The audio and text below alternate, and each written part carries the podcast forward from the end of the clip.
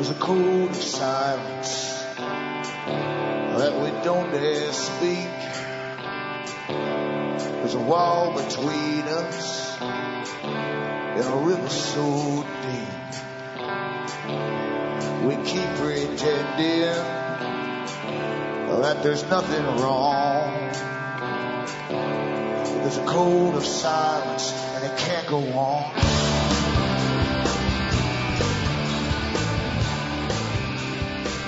Hi folks, I'm Alan Watton. This is Cutting Through the Matrix on the 25th of January 2013. For newcomers, uh, make good use of cuttingthroughthematrix.com website. You'll find lots of uh, free downloads for for the, the vital information to give you shortcuts to understanding the big system you're born into and explains why uh, you're going through this period of rapid change, the time of transition and so on. There's many names for the same thing. Planned a long time ago, a society was herded through world wars to bring them to their knees, to get them to unite through treaties into a global type government structure. And that's what you're going through today. And it's a socialist or communistic type structure for the masses. I've always said that for years. And, uh, and of course it's a fascist one on top with the ones who own all the big corporations. So that is the future. That is the present actually. And what you're seeing now is simply the last spikes being driven in to nail down the, the rails so that we can go in the right direction. And the direct direction, of course, is a planned direction.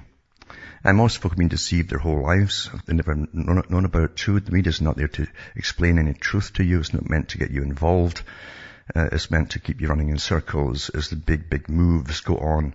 And uh, we are the last to know. We're always the last to know what's really, really going on at the bottom level. And a long time ago, in fact, the public were cut out of uh, the information loop as to what's really happening in the world. And you'll find big authors in the past talked about this, guys who worked with the world councils at the time, who designed even the cultural changes we've all gone through to destroy what was left of existing cultures in order to blend them into this big brother system where there's no family to stand around you when they come for you. Uh, there's simply you and government. That's it. H.G. Wells talked about that a long time ago.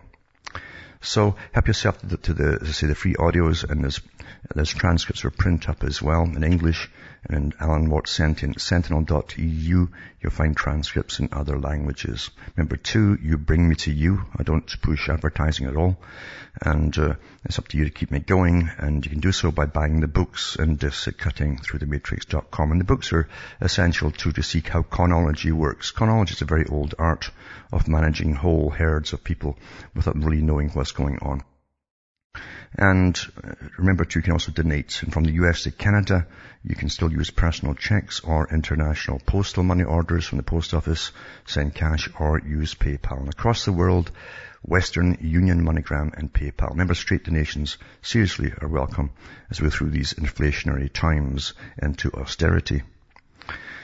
But as I say, nothing that happens on a large scale uh, happens by itself. It's planned that way. All the wars are planned many, many years in advance. And even as I've mentioned many times during the Vietnam War, in an article in England, it came out when they were talking to the CIA director uh, that, they were already had wars planned way after Vietnam. They were working on them then during Vietnam and uh, right down to the present time, in fact, and probably beyond that as well. And we see the strategies going on through the, the PNAC group, with the list that was drawn up for countries to take down. And PNAC, of course, was also uh, Israel first as well, and America second, although they tried to pretend it was in America's interest to fight all these wars. But however, the, the Obama administration, as you notice, is carrying on the same agenda. So uh, this is this, this is a, a very old plan. Uh, it's been worked on and exposed many times, but kept quiet by the mainstream. But it's in your face today, and we're going to suffer all the consequences of it. The money men at the top run the whole system. These these big top money families have been here for centuries and centuries and they lend to whole nations. Now they, they lend to whole blocks of countries that have amalgamated like the EU. And even their own historian, Carroll Quigley, wrote The Future for Us a long time ago in the Anglo-American establishment. Back with more after this break.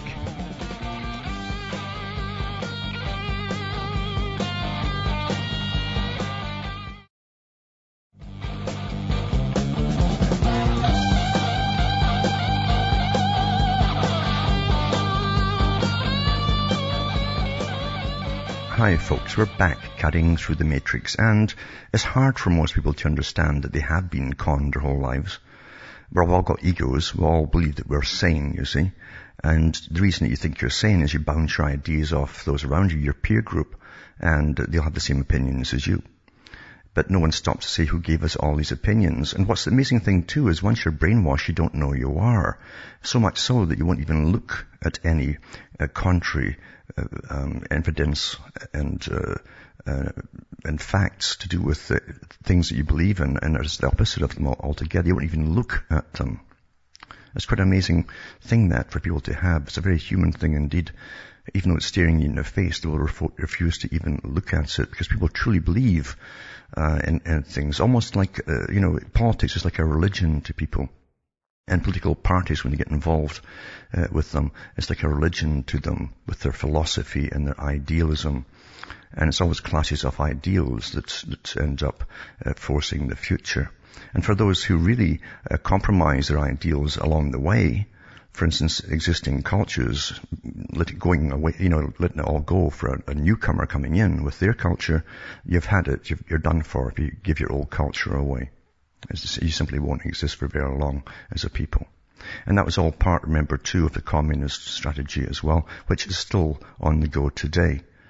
Uh, even when Pierre Trudeau got into office in Canada as Prime Minister, none of the media mentioned at the time that they all knew, of course, his history, that in 1952 he led the Comintern Young Communist Party for Canada over to Moscow for their annual meeting and eventually he ran under the liberal tickets. That was another uh, technique they used. They go into another party, mainly the liberal types, and uh, carry it on that way. And then when he got in, he said, he, actually boasted, he said, we said we'd get in. He didn't mean the liberal party, he meant the communist party.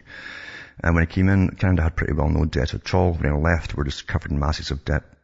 And then he started all the multicultural grants and so on to get the welfare state going and all that kind of stuff. And the country's still really has gone downhill since. But there's no parties anymore. There's no right wing or left wing because remember, as I say, the historian for the Council on Foreign Relations, Royal Institute for International Affairs, who had access to their archives, and they have archives of the real histories.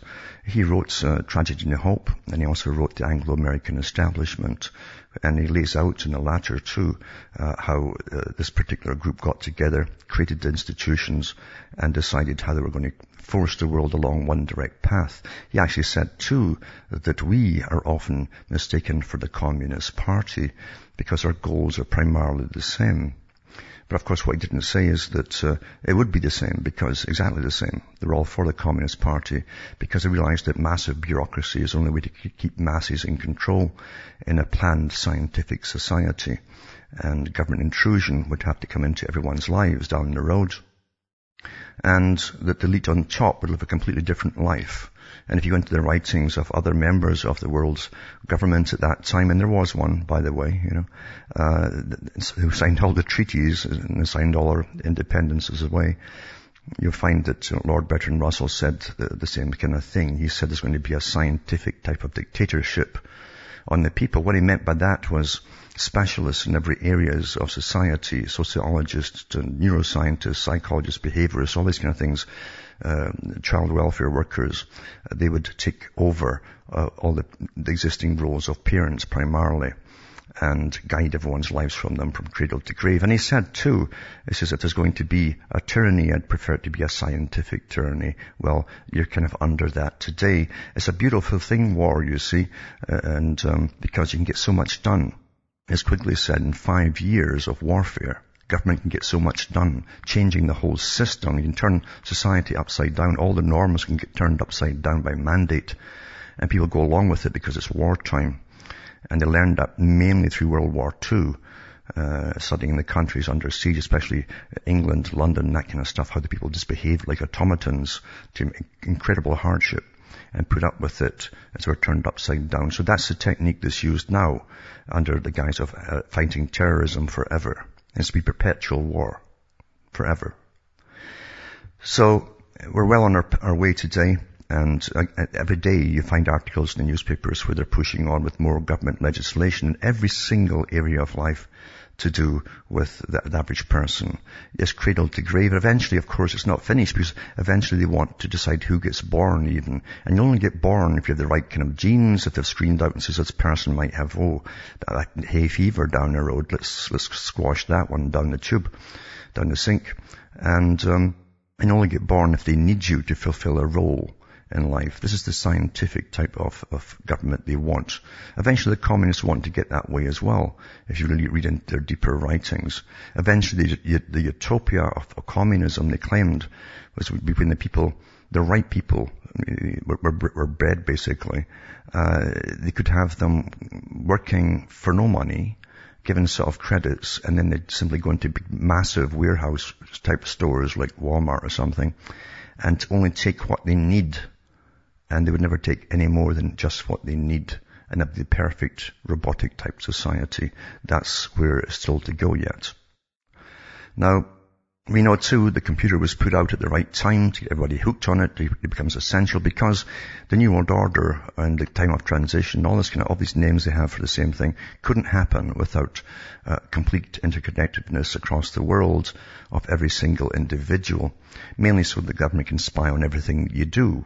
And that was one of the first reasons they, they gave it to you in the first place. First get the folk hook, hooked on it, and then bring in the real intentions of it and then make it so indispensable to people that uh, they could do without it. Even to do their banking, most folk do it on it too and so on, stuff like that. Now government as well, remember I've read the articles here on the air where government wants to give you a USB uh, that you can actually use from government and, and, put into any computer, and that's your personal passcode, and uh, and that will link you directly with government officials, just like George Orwell and the big screen. And this article ties in with it here. It says, since passwords have become an increasing problem for many, Google could be set to replace them entirely and is experimenting with the USB keys, mobile phones, and even jewelry that can act as a physical key to give users access to their accounts. The search giant security bosses are set to publish their findings next month and say they could soon be commonplace. Well, that's still the agenda. So you'll, you'll have one password, you see, and again, whatever you're looking at using that password and that USB key, uh, government can jump in anytime they want and have a little chat with you. That's what's all supposed to go. So nothing is by, uh, nothing really is, is done by chance in this system. Believe you me, they've got hundreds and hundreds of think tanks working every aspect of the past societies, the past cultures, the present, and where it's supposed to go and how to get us there and how we shall adapt. They even, they even have worked out in advance uh, through computer, uh, computer simulations how we will respond to certain things we won't like. And they find ways and big think tanks working ways to coax us in and condition us into it without us thinking very much about it.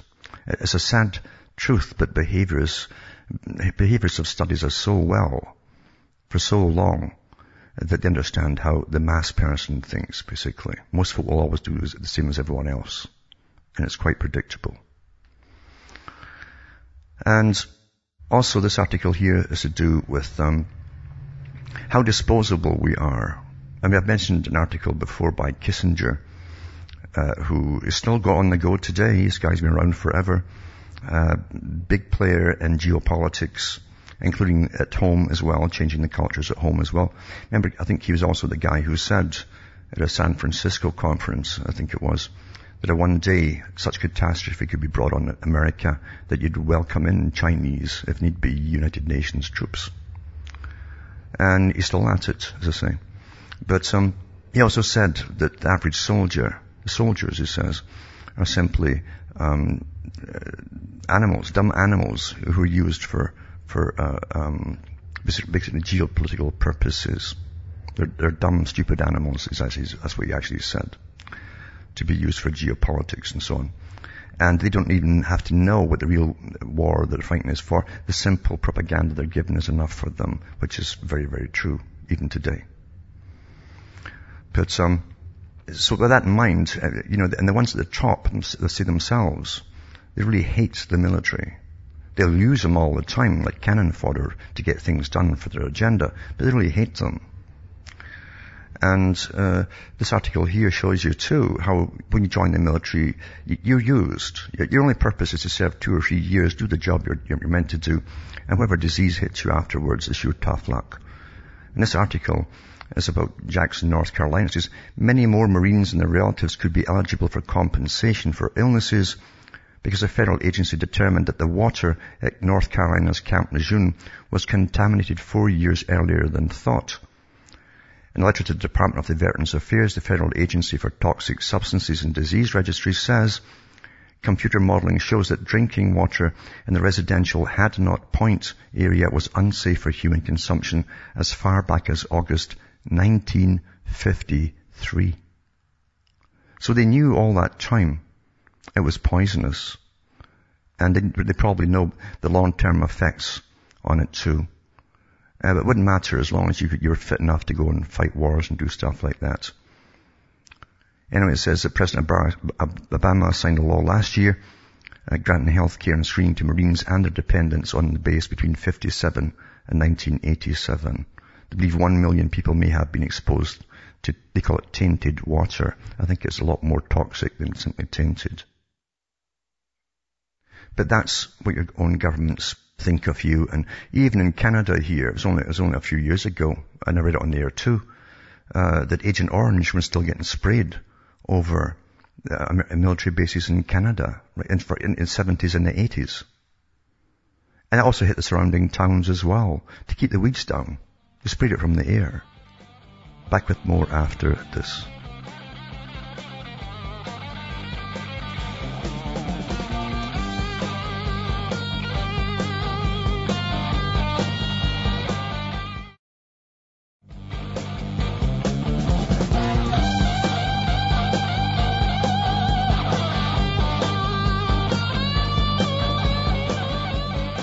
Hi folks, I'm Alan Watt. We're cutting through the matrix and also this article too is quite interesting. So the, the venerable U.S. institution, that's the, that's the, um, uh, the Library of Congress is, is, trying to archive American Twitter. All, all of the Twitters. Uh, it says 133,000 gigabytes worth of tweets currently takes days to search, but the Library of Congress is nonetheless trying to archive American Twitter use for posterity. And of course that means that all the research boys will have access to all the stuff that you've been prattling on about, you see. Which further gets fed into computers to get similarities between, between you and other ones on the same uh, kind of page, you might say. So the institution is assembling all of the 400 million tweets sent by Americans each day in the belief that each of the many messages reflect a small but important part of a national narrative.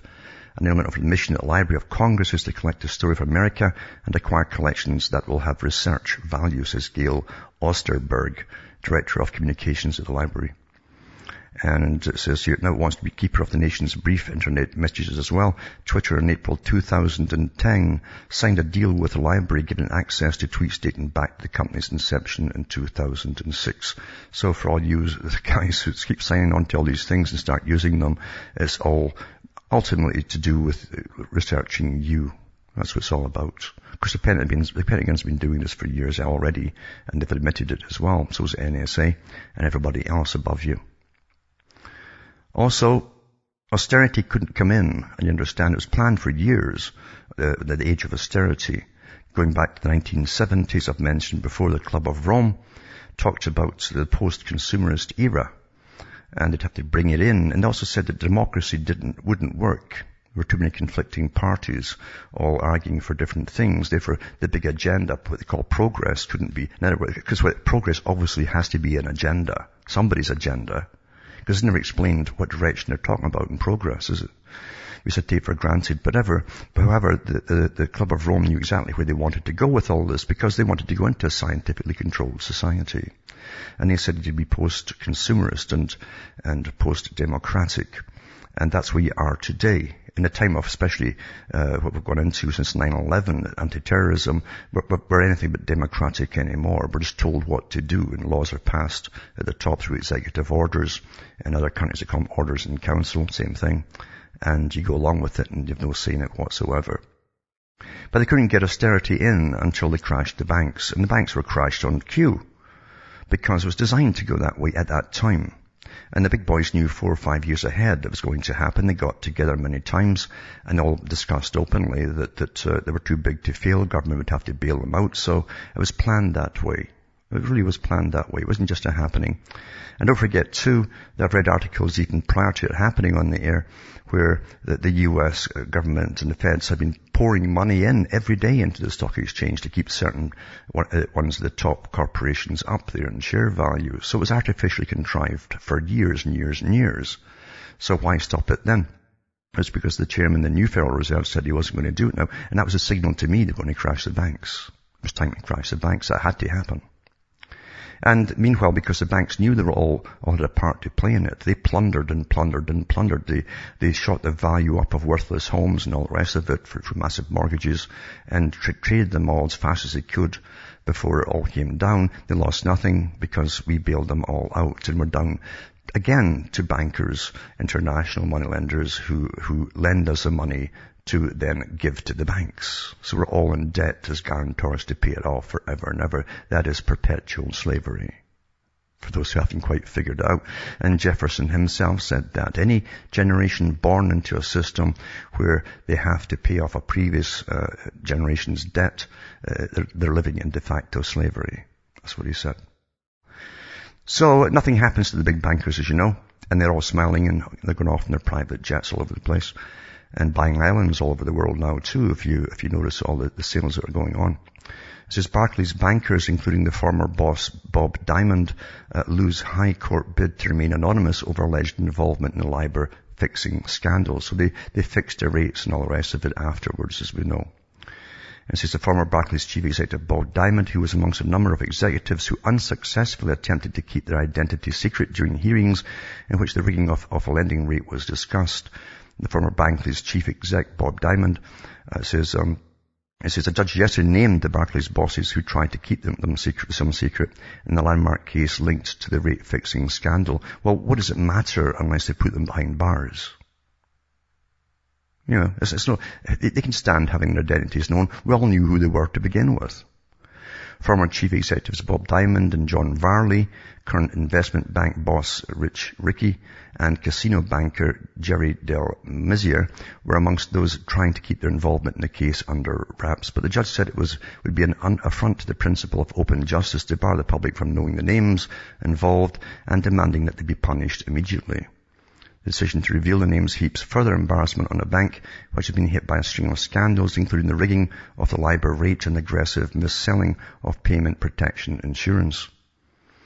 But as I say, you know, nothing will happen. A slap in the wrist and they can, a bit of embarrassment and they don't get embarrassed anyway, these guys, because they're psychopathic. So, that'll be that. Different laws you see for different folks and so on. And Big Britain is Big Brother Britain. It has been for an awful long time, mind you. And uh, people who grew up in Britain have watched this change completely upside down. They can't even recognize the country anymore as to what it used to be. And Big Brother is truly, truly there. As to, mind you, that's a prototype for the rest of the world. And you can compare it with Britain, with Britain, with America and Canada and other countries now too. I'll read this article after these messages.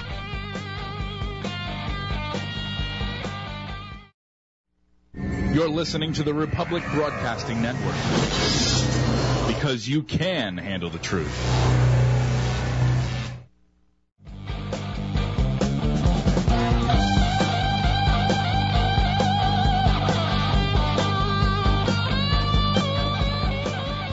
Hi folks, we're back cutting through the matrix, talking about Big Brother Britain, and Big Brother Britain certainly is getting more Big Brotherish. It says town hall snoopers have the power to vet your pot plants and fridge, and officials have now more than 1,400 powers to enter homes. It says, number of snooping powers rose despite coalition pledge to rein them in.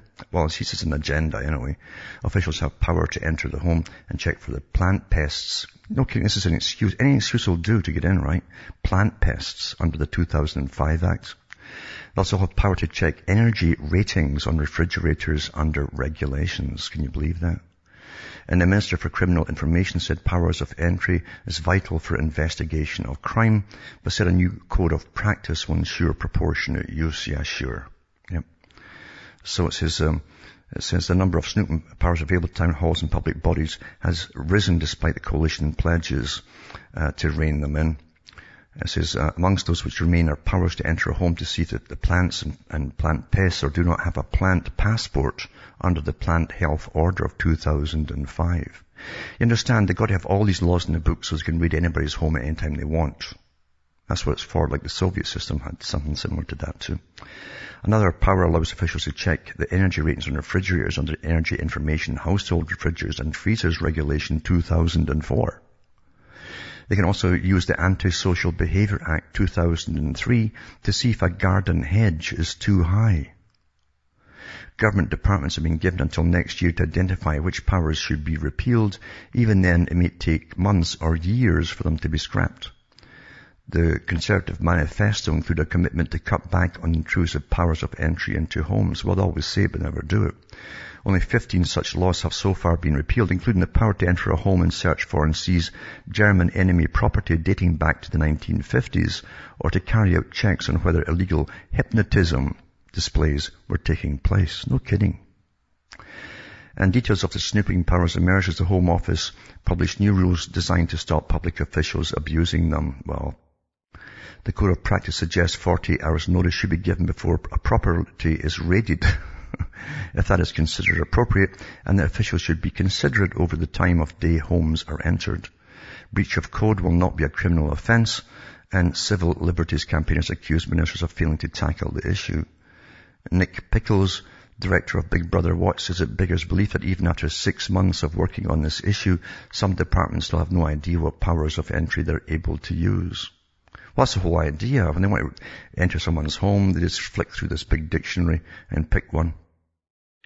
Lord Taylor, Minister for Criminal Information, said powers of entry will always be vital for the investigation of crime, but this new code of practice will ensure they're used proportionately and not abused. It's, you understand, the only work there'll be in, uh, almost is there, in fact, to the present is anti-terrorism and some guys or another, police or private uh, agencies, even private police are coming big in Britain and uh, are working for the government, one of its many of hundreds and hundreds of, of divisions. Uh, that's going to be the only work there'll be eventually, and then just laborers at the bottom. And of course, everyone knows that, that Obama's past is, is mired and, and various associations he's had all his life with communism and so on. And remember too what I said, that Quigley mentioned that the, the Council on Foreign Relations and the big foundations, which are all part of it, that, uh, who fund all the NGOs out there and are always demanding and lobbying government for new laws to be passed to make it more communistic. Uh, that's that's um, Obama's always been associated with uh, real communists. But it says it says it should come as no surprise that Communist Party USA is on board with President Obama's plan to attack America's right to keep and bear arms as means to end gun violence. Remember they tried in the 1920s to get all that done through the Communist uh, Party USA.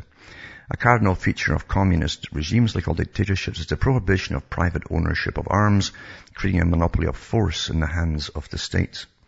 In a January 18th article, People's World, an official publication of the Communist Party USA, it's called CPUSA, declared that the ability to live free from the fear or threat of gun violence is a fundamental democratic right, uh, one that far supersedes any so-called personal gun rights allegedly contained in the Second Amendment.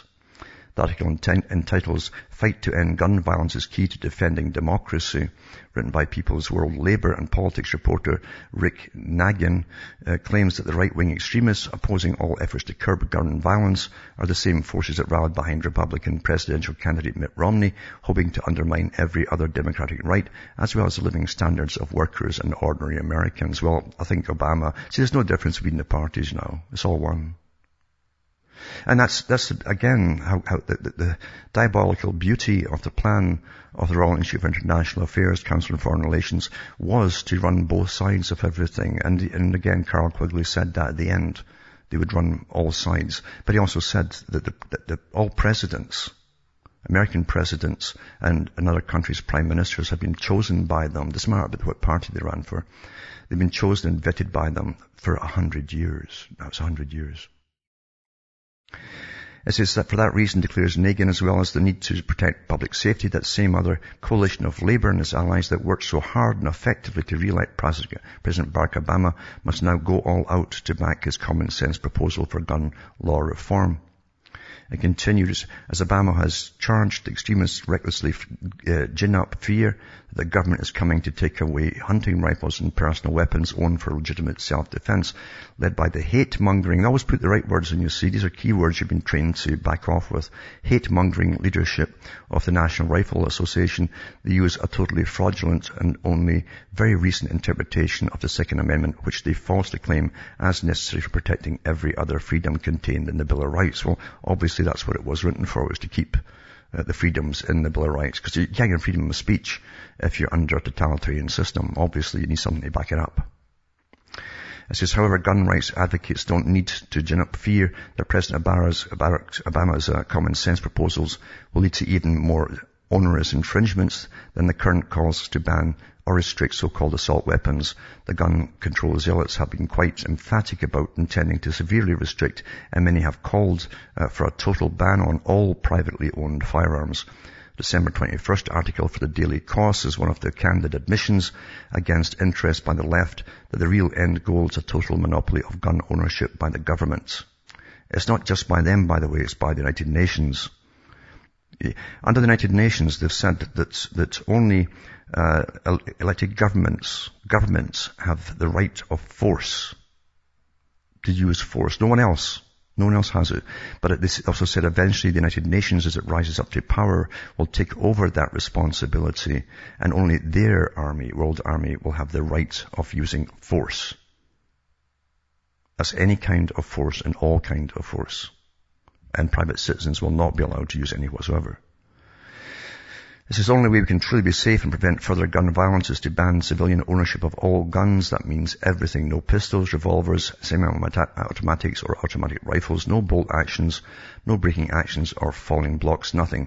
This is the only thing we can possibly do to keep the children safe from both mass murder and common street violence.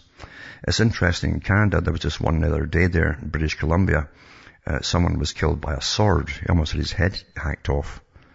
So uh, it's nonsense. It's, it's the breakdown of society. It's the drug culture. It's the destruction, which they knew would happen, by the way, from Hollywood and everyone else, which was weaponized from the beginning, of course, to destroy the culture and destroy all the values that kept the culture safe. Common values that had to be, all be destroyed by these people who formed Hollywood until you see blood and guts on everything. That's how you've had to get churned out for years. Everyone's desensitized to it. But it also makes everything seem quite normal, doesn't it? Because this society now is dysfunctional. It has had its, uh, its culture utterly destroyed. It doesn't know it yet. Most folk adapt as they go along their own lifetime. So many adaptations to, to the cultural changes, they just think it's all quite normal simply because it happens. They don't realize it's all been guided. And I'll put this link up tonight too at cuttingthroughthematrix.com. Then in Britain, uh, the Liberal Democrats, they call them, which is like communist communist, condemn MP's criticism of Israel ahead of Holocaust Memorial Day. The Liberal Democrats have condemned their Member of Parliament, David Ward, for his use of language in a statement about Israel's treatment of Palestinians. He accused the Jews in Israel of inflicting atrocities on Palestinians on a daily basis. And Mr. Ward has been summoned to a meeting with party whips next. I guess they whip him. The party whips who must do whip him or something like that. But the members of parliament told the BBC he had chosen his words carefully and did not regret the timing of the statement. Members of parliament said it was regrettable he'd been reprimanded by liberal democratic officials. It's the only country you can't condemn on anything that they do. Every other country is up for grabs for condemn- condemnation. And also to do with global warming nonsense and all the rest of it. And I told you the BBC were all on board with it. I've mentioned before they fired lots of long-term hosts in the BBC who wouldn't go along with the global warming because it must be repeated and repeated into existence of the minds of the public as a real thing by repetition. Uh, they call it from the United Nations. They said they'd have to institutionalize it, the word, the terms global warming, climate change by repetition. So David Bellamy tells us at the moment he was frozen out of the BBC. He's a botanist and he had a long-standing uh, program, years and years. David Bellamy has described to the BBC froze him out when he dismissed global warming as poppycock. And the 80-year-old environmentalist and former broadcaster admitted that his skepticism signaled the end of his career as he had known it. From that moment, I really wasn't welcome at the BBC, he said. They froze me out because I don't believe in global warming. My career dried up. I was thrown out of my uh, conservation groups and I got spat at in London. That's, that's how you create fanaticism, folks. And of course the big uh, global system uses the commie types to create the fanaticism. They've got lots of followers. So Bellamy said that things first began to change in 1996 when he spoke out against wind farms during one of his regular appearances on Blue Peter. That was the, the beginning, really, he told the Daily Mail. From that moment, I was not welcome.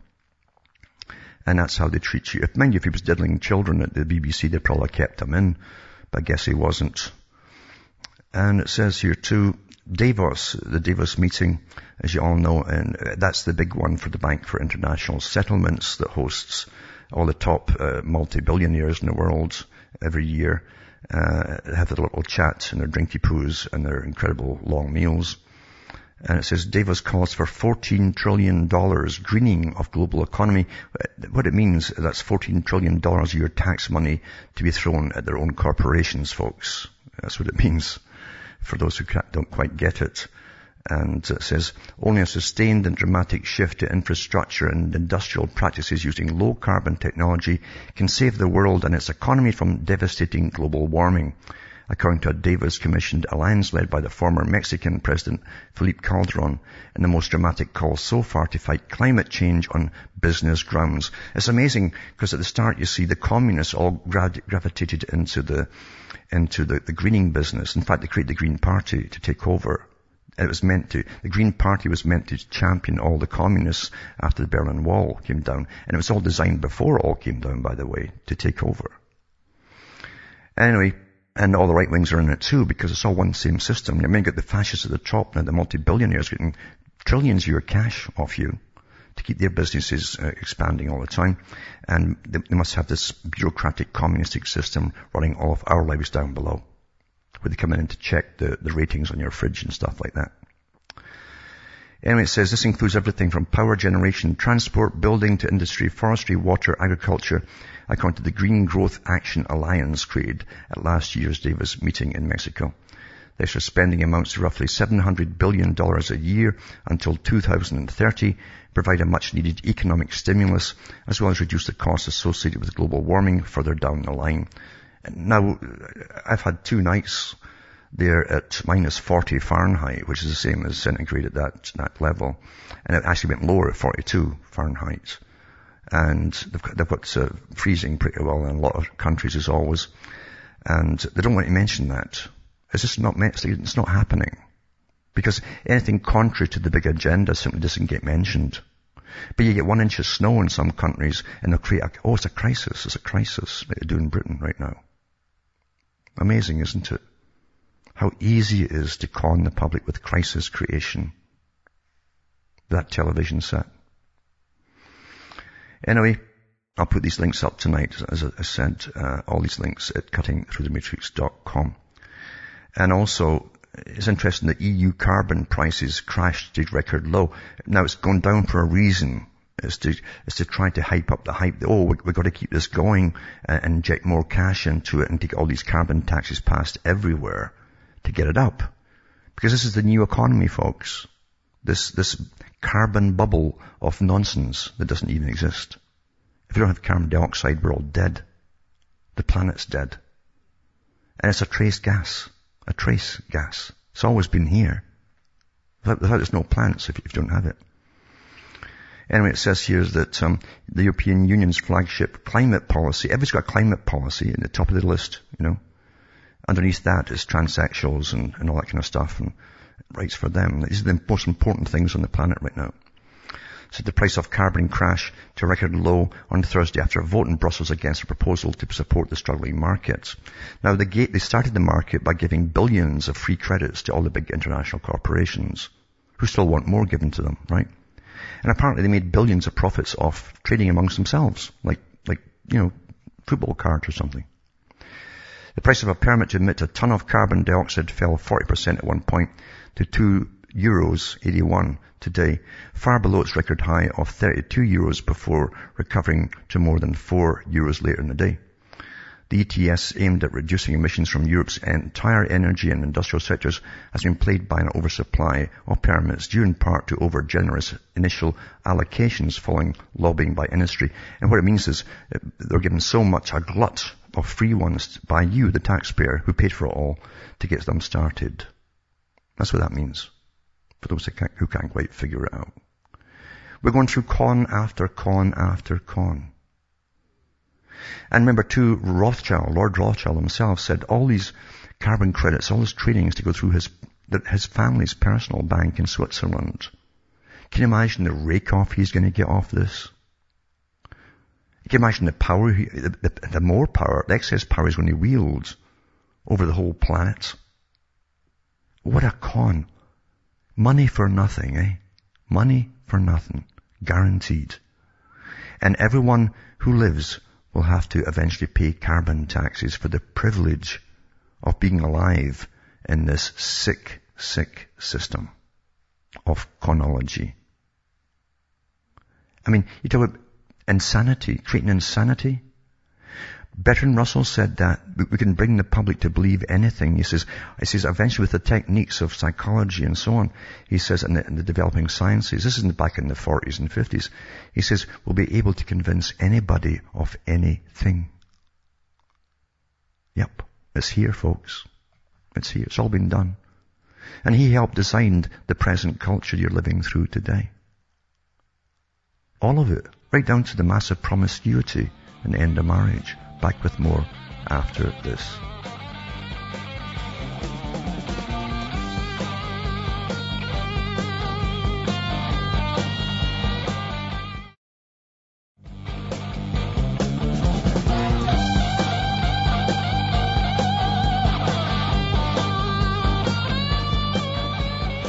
Hi folks, I'm back cutting through the matrix and I've talked many times about Katerina Gileva and her troubles in Utah trying to get her son back from the, the authorities there that took him about a year, almost a year and a half ago.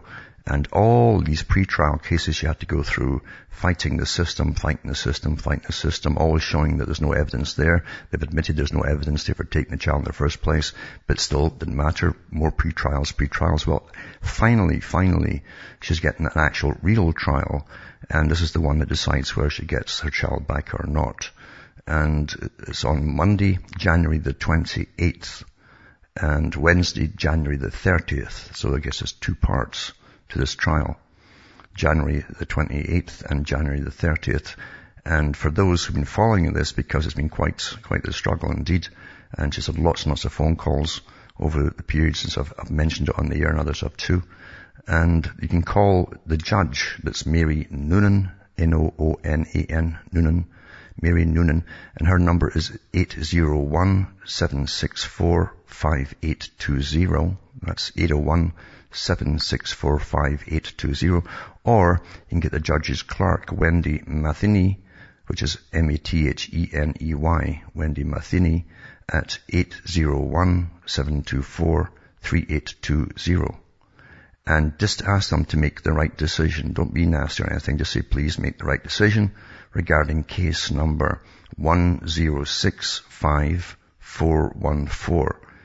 That's case number 1065414, and that's a buyer versus Gileva. And uh, let's see if the right thing is going to be done. And remember too, I'll put this this uh, whole show up in, at the end of the night too, at cuttingthroughthematrix.com. So if you missed that, you can go in and look it up there too and, and, and hear the, the phone numbers again at the end of the show. But she's really put up a struggle. She's, she's never given in and she's been tenacious and she's been told she was, she, there was no chance of getting the child back from the authorities. People in the authority actually told her that too, because I don't think anybody's ever managed to be successful. It's rigged that way. Because if they let one child go back and admit they're wrong, then they'll have a whole plethora, a massive avalanche of people doing the same and they can't afford that because it's a massive money-making uh, scheme that they have there with all the people involved in pre-trials and pre-trials and pre-trials for each and every child. And all the psychological counseling and all the rest of it. Great business. See, we are the only business. The people are the only real business for those making the massive paychecks off of us. It's true. And the, the, system is all over the US, Canada, and other countries too, as children are snatched every darn day and getting worse all the time. Again, Russell himself said, we, the elite, always thought we'd have to take the children from the parents at birth to give them a new indoctrination.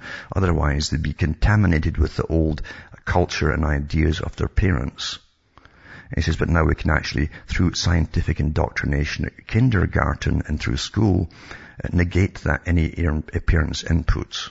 And so that, but they're still grabbing children yet when they can't negate the inputs, obviously, and just grab them and that's that. So, so see, see if you can phone in uh, to the judge and the judge's clerk and uh, those numbers and give some support and ask them to do the right thing at last.